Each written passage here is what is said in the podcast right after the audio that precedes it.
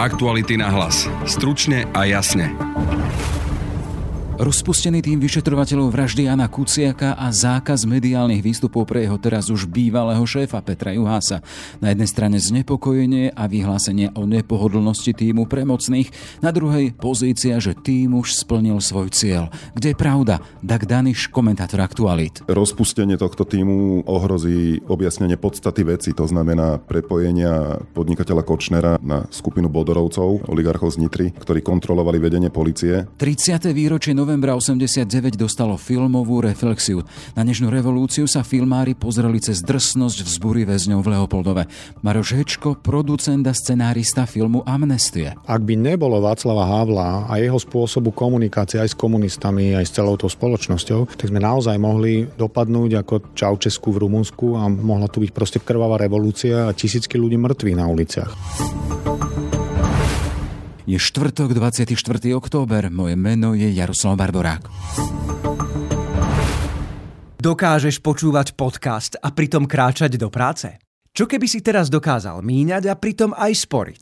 Založ si účet v tri šesť päť, nastav si sporenie s automatickým zaokrúhľovaním platieb Sislenie a z každej platby ti rozdiel medzi uhradenou a zaokrúhlenou sumou zhodnotíme parádnym úrokom tri celé šesťdesiatpäť ročne. tri šesť päť. Najlepšia banka na sporenie. Viac o podmienkach pod účtu Sislenie nájdeš na www bodka tri šesť päť bodka bank lomka sislenie. Policajný prezident rozpustil vyšetrovací tím prípadu Kuciak. Najnovšie riaditeľ Národnej kriminálnej agentúry zakázal o prípade mediálne výstupy jeho bývalému šéfovi Petrovi Juhásovi. Reakcie na postup polície sa rôznia. Jej predstavitelia hovoria o splnenej misii, kritika zaskloňuje nepohodlnosť tímu pre mocných. Téma pre Daga Daniša, komentátora portálu Aktuality. Pekný deň prajem. Dobrý deň. Ak by sme sa pozerali na časovú následnosť týchto krokov, tak pondelok je tam tá podaná obžaloba v prípade vraždy Jána Kuciaka a jeho snúbenice Martiny. Hneď následne utorok policajný prezident rozkazom tím rozpúšťa. Je to štandardný postup?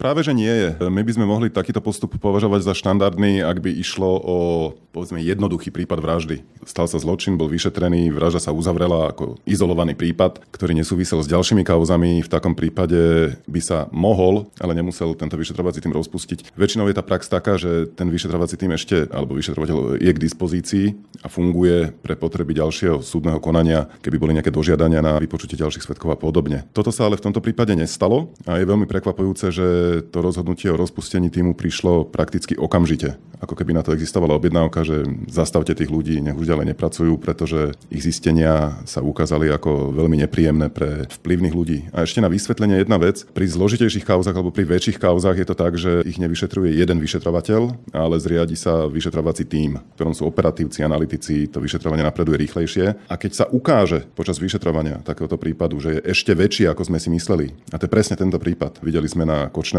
zaistenej komunikácii, že tie jeho styky aj s bývalými policajtmi, funkcionármi náka s Bodorovcami boli pomerne intenzívne, tak v takýchto prípadoch je celkom bežné, že ten vyšetrovací tím sa posilní a funguje aj po tom, čo uzavrie jeden z trestných činov, ktoré vyšetroval, v tomto prípade vraždu Jána Kuciaka a jeho partnerky. Dalo sa očakávať, že tento vyšetrovací tím bude pracovať ďalej s voľnými rukami, s dôverou, bude odhaľovať ďalšie zločiny Kočnera a Žužovej a presne toto sa nestalo. Žiaľ. Na druhej strane je ale ten argument policajného prezidenta, ktorý hovorí, že ten Tento tím svoju misiu splnil. Jeho zadaním bolo vyšetriť vraždu. S tým nemôžem súhlasiť, lebo to platí len formálne. Áno, ten tím bol zriadený na vyšetrenie vraždy Jána Kuciaka a Martiny Kušnírovej.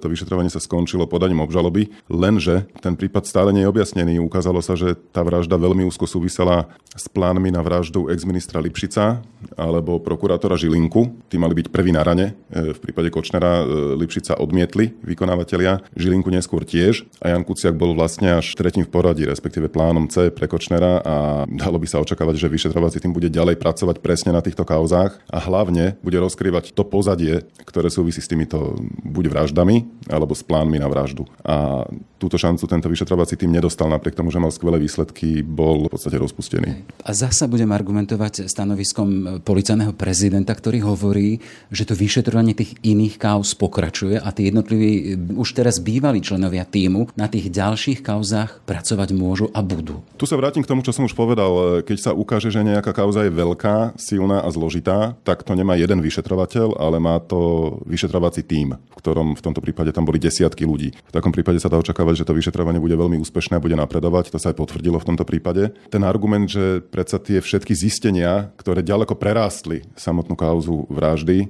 že ich robia iní vyšetrovatelia, áno, to platí, ale nerobia ich tímy. Niektoré veci robí vyšetrovateľ. Myslím si, že je zriadený iba jeden tím, tím Hmla, a ten je zameraný ani tak nie na Kočnera a Žužovú, ten je zameraný na podozrivých sudcov z kauzy zmenky, ktorí boli objavení v Kočnerovej komunikácii, a vyšetrovací tím Hmla teraz zisťuje, že do akej miery boli ich rozsudky manipulované. Čiže čo mení na veci, ak sa formálne jeden tím rozpustí, aj napriek tomu, ak prezident policajného zboru hovorí, že jednotliví členovia budú pokračovať na jednotlivých kauzách, ktoré sa už rozpracovávajú?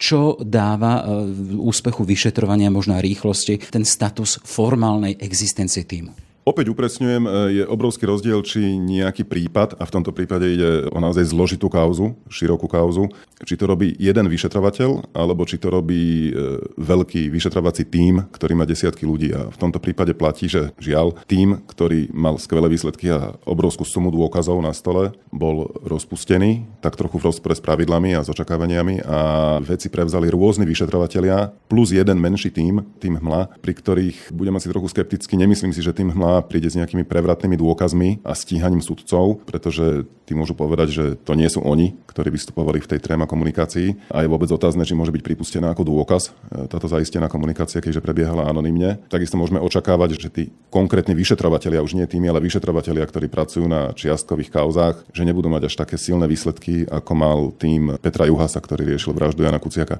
A tu ešte by som upozornil na to, že bežnou praxou je práve že to, že ak sa vyšetrovaciemu tímu podarí nielen objasniť prípad, pre ktorý bol zriadený, ale nájde ďalšie súvisiace kauzy, ktoré sú možno ešte väčšie, tak samozrejme, že ten tím ostáva pracovať ďalej. Tak toto bolo pri Papajovcoch, tak toto bolo pri Černákovcoch. Tie týmy, aj keď uzavreli vec obžalobou za konkrétnu čiastkovú vec voči páchateľom, ostali pracovať ďalej, pretože existovali predpoklady, že majú dostatočnú sumu vedomostí, dôkazov, zručností operatívcov na to, aby mohli rozširovať stíhanie a stínať ďalšie hlavy. A obávam sa, že presne tomuto sa ktosi pokúsil zabrániť, a môžeme predpokladať, že tu existovali tlaky zo strany Smer, prípadne od ľudí, ktorí riadili ministerstvo vnútra a v minulosti boli vo vedení polície. Čiže logika týchto zmien, ako ty hovoríš, môžu byť politické tlaky? A aktuálny prezident policajného zboru podľa teba podlieha takýmto tlakom? Myslím si, že áno. Myslím si, že policajný prezident izoloval ten prípad vraždy ako vec, ktorú museli urobiť, pretože to bola silná verejná aj spoločenská objednávka na tom, aby, aby sa dotiahla do konca.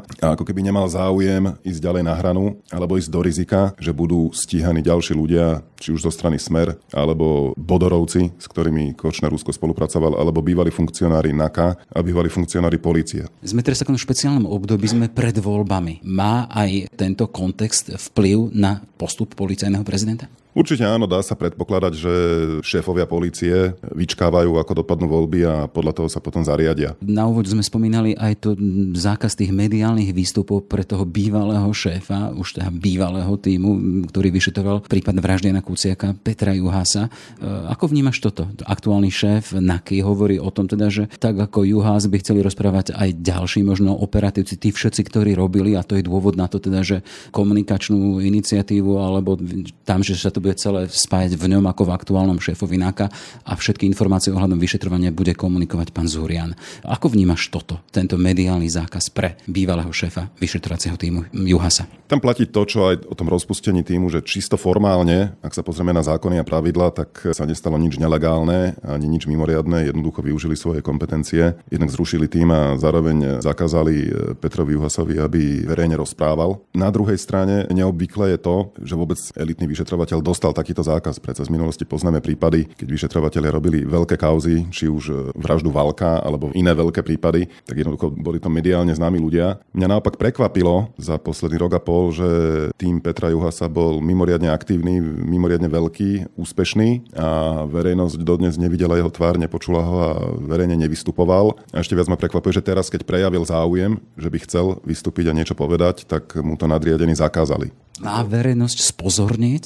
Určite áno, pretože na to musí existovať nejaký vážny dôvod. prečo on nesmie prehovoriť. Ty ho nenachádzaš? Ja ho tuším iba, môžeme len špekulovať o tom, ale tuším, že tým dôvodom je to, že nadriadeným pána Juhása nevyhovuje, aby sa táto vec medializovala. Možno nevyhovuje ani to, aby na seba viazal mediálnu pozornosť a naberal aj politické body, pretože je naozaj krátko pred voľbami a zrejme tam ide aj o tento motív, že jednoducho chcú ho izolovať, chcú ho držať v ústraní a nemajú záujem na tom, aby na seba viazal príliš veľkú či už mediálnu alebo aj politickú pozornosť. Čiže rozpustenie tohto vyšetrovacieho tímu nemusí ovplyvniť ďalší priebeh súdneho procesu o objasnení vraždy, ale môže ohroziť dotiahnutie ďalších kauz, citlivých kauz aj pre politikov? Určite platí to, že rozpustenie tohto tímu zbrzdí vyšetrovanie a ohrozí objasnenie podstaty veci, to znamená prepojenia podnikateľa Kočnera na skupinu Bodorovcov, oligarchov z Nitry, s ktorými mal mimoriadne tesné vzťahy a ktorí kontrolovali vedenie polície. Myslím si, že táto stopa je kľúčová pre definitívne objasnenie aj vraždy, aj ďalších zločinov, ktoré robil Marián Kočner. A pokiaľ ide o tú samotnú uzavretú vec, to znamená vraždu Jána Kuciaka, tam nemôžem predpovedať nič, ale je možné, že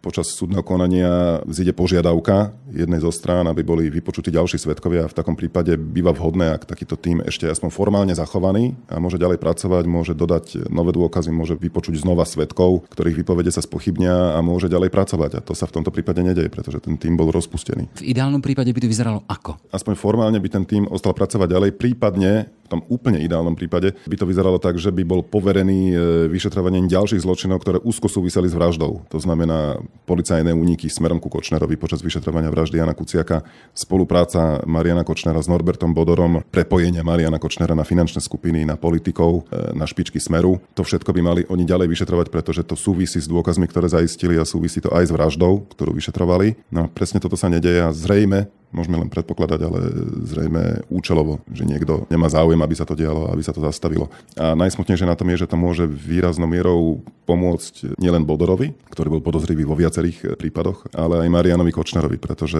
Marián Kočner nemôže byť vo väzbe večne, ak bude vyšetrovanie viaznuť alebo bude postupovať pomaly, pretože nie sú zriadené špecializované tímy, skúsené tímy, tak jedného dňa hrozí, že bude z väzby prepustený a že sa zrealizuje ten jeho pôvodný plán, to znamená zmizne. Toľko teda Dag Daniš, komentátor Aktualít. Ešte pekný deň pre. Dúfam, že sa to nestane, čo som povedal. Pekný deň. Už o necelý mesiaci pripomenieme tridsiate výročie Nežnej revolúcie. Dni, keď sa to v bývalom Československu lámalo a nakoniec sa to prelomilo do slobody, ktorá tu štyridsať rokov nebola.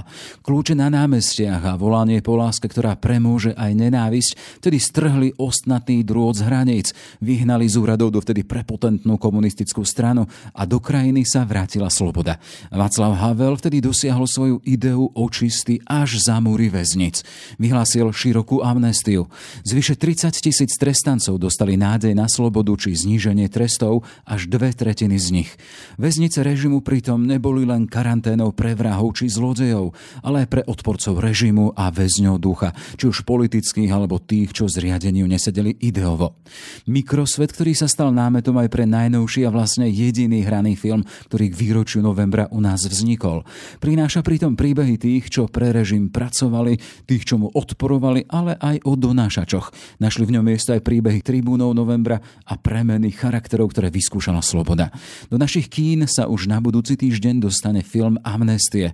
Oslovili sme jeho tvorcov. Maroš Hečko, scenárista, producent Amnestie. Poďme k tomu samotnému zámeru. Ja to vnímam ako divák, ako v podstate takú reflexiu toho, čo sa vtedy stalo pred tými tridsiatimi rokmi. Pre mňa tam je nová vec to, že tie sny, tá túžba za slobodou sa potom pretavila do toho každodenného života a ľudia sa hnali za tým prízemným, či za svojimi obrazmi, či za funkciami. Prečo toto všetko cez jeden príbeh vzbúry v leopoldovskej väznici? Ja som dostal knižku, ktorá sa týkala len vzbúry. Radovan Dunaj napísal knihu Amnestia, ktorá rozpútala peklo a táto kniha sa venovala len Leopoldovu. Mne sa to zdalo byť trošku málo, že, že ten slovenský trh nie je moc pripravený na také žánrovky, ktoré sa týkajú že len väzenského prostredia. Možno by to divák zvládol, ale ja som si myslel, že keď ide tridsiate výročie Nežnej revolúcie, že treba sa k tejto téme vyjadriť trošku obsiahlejšie. Takže sme si vybrali len jednu linku tej vzbúry a tam tá hlavná postava Guidu je vlastne inšpirovaná tiež z knihy. Všetko to ostatné som s Beatou Greenmanovou v námete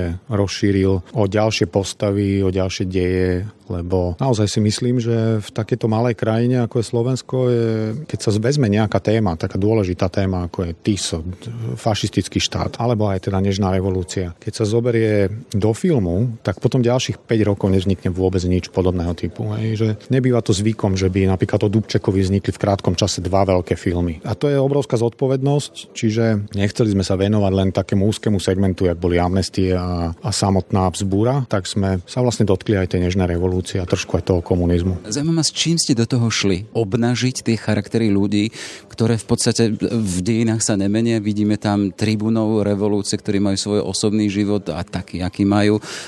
Potom dostanú funkcie a stávajú sa z tých ľudí s veľkými ideálmi, ľudia, ktorí idú za svojimi prizenými cieľmi.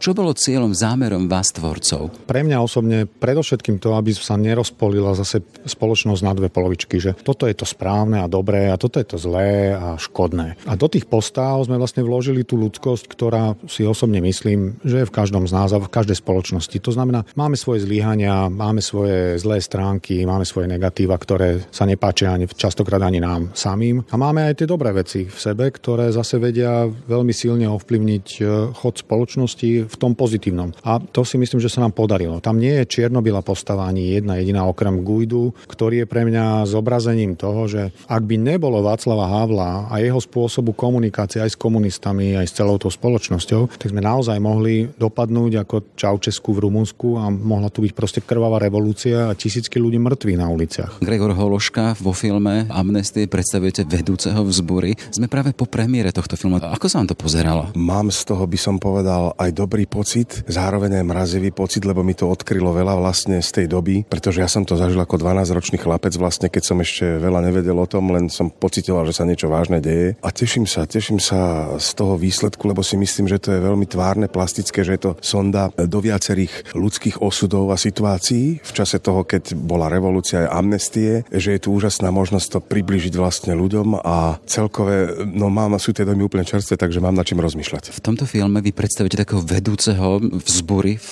leopoldovskej väznici. Hráte tam dosť tvrdú postavu, osobnosť, tie vaše hlášky. Tá doba a to prostredie bolo tvrdé? Tak áno, samozrejme, ale špecifické na tom je ešte to, tam sa hovorí samozrejme veľa v tom filme o nerovnakých podmienkach, nevhodných podmienkach pre väzňov. Hovorí sa tam o tom, ako mnohí sú tam necelkom, povedzme, aj právom adekvátne, ale my sme špecifická skupina, my sme tá najhoršia vlastne, čiže tá animalita, ktorá predstavuje a symbolizuje to najväčšie zlo, pre ktorú sa ťažko hľadá nejaké ospravedlenie v spoločnosti, ale pravda je taká, že čo ma zaujalo na tom e, filme, že hovorí sa tam o tom, vlastne hovorí to aj, aj Havel, myslím, v tej reči, aj, aj viackrát sa to tam vlastne ako záznie nejaký leitmotív toho, že je aj na ľuďoch okolo, aby vlastne vytvárali nejaké podmienky, ktoré sú inšpirujúce aj možno pre tých, ktorých zostal nejaký posledný kúsok ešte dobra a aby ich možno inšpirovali na to, že pokiaľ je to ešte možné na cestu k nejakej náprave, ktorá samozrejme je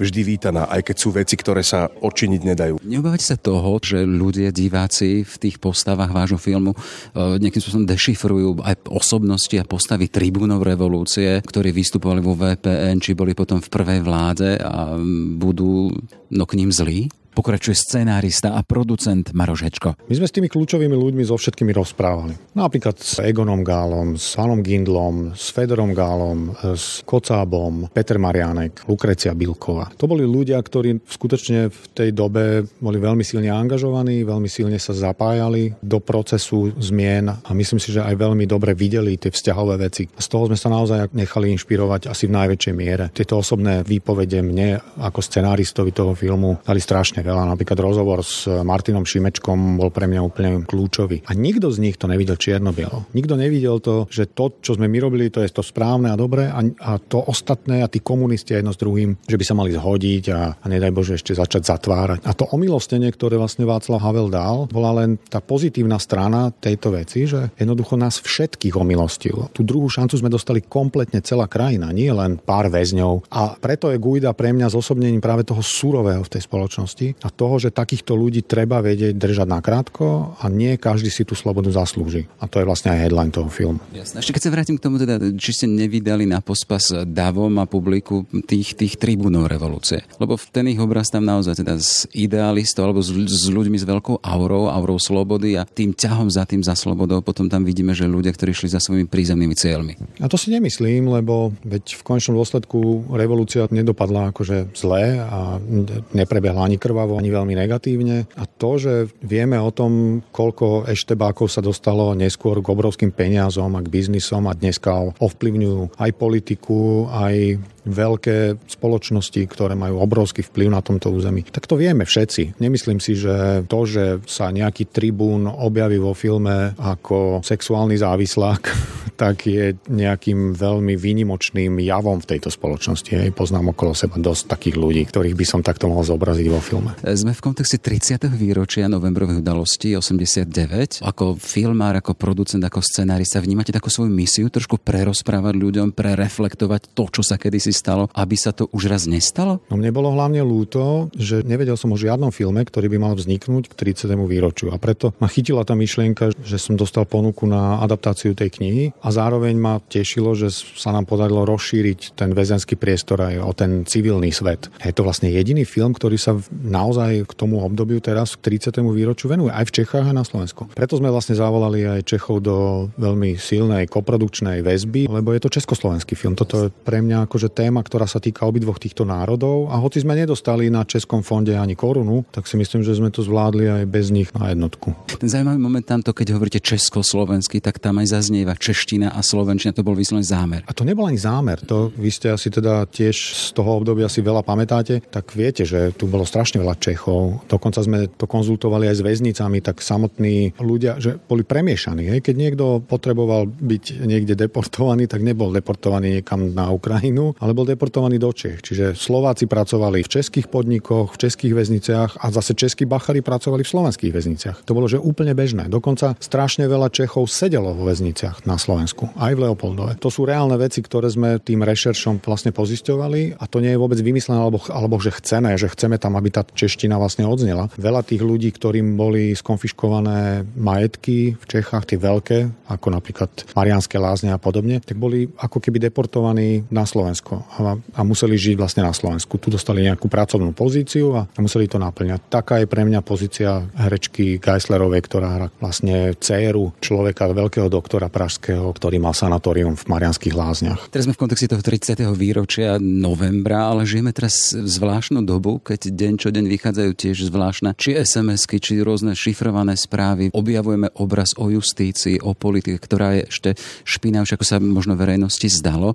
Vy ako scenarista, producent, filmár, nie je to pre vás možno také teda, že aha, toto by sme mali spracovať? Toto si zaslúži reflexiu? Ja si myslím, že určite a veď už aj vznikajú ďalšie filmy, ktoré sa tejto téme venujú. Napríklad Sviňa teraz vznikla, ktorá bude mať niekedy vo februári, tuším, premiéru, chystá sa Gorila a tak ďalej. Je to asi natoľko silné pre tú spoločnosť, že prichádza nejaká, jak hovoria Češi, poptávka. Možno sme opäť nakopli, že tie filmy s politickou zápletkou majú pre tú spoločnosť akože veľký význam. Ja verím tomu, že toto bude mať nejaký význam pre tú spoločnosť, lebo tá reflexia si myslím, že tam je dostačujúca na to, aby si človek pripomenul tú, tú pozíciu, vlastnú pozíciu v tom osemdesiatom deviatom, lebo to je asi najzaujímavejšie, že ako sa ja budem vidieť vďaka tomu filmu a tej reflexii sám v sebe, že čo som vtedy robil? Som, bol som aktívny, alebo som sa len tak viezol, alebo som len zaštrngal kľúčami a hneď som sa snažil si len zlepšiť život e, po finančnej stránke? Lebo po prípade dám si druhú šancu.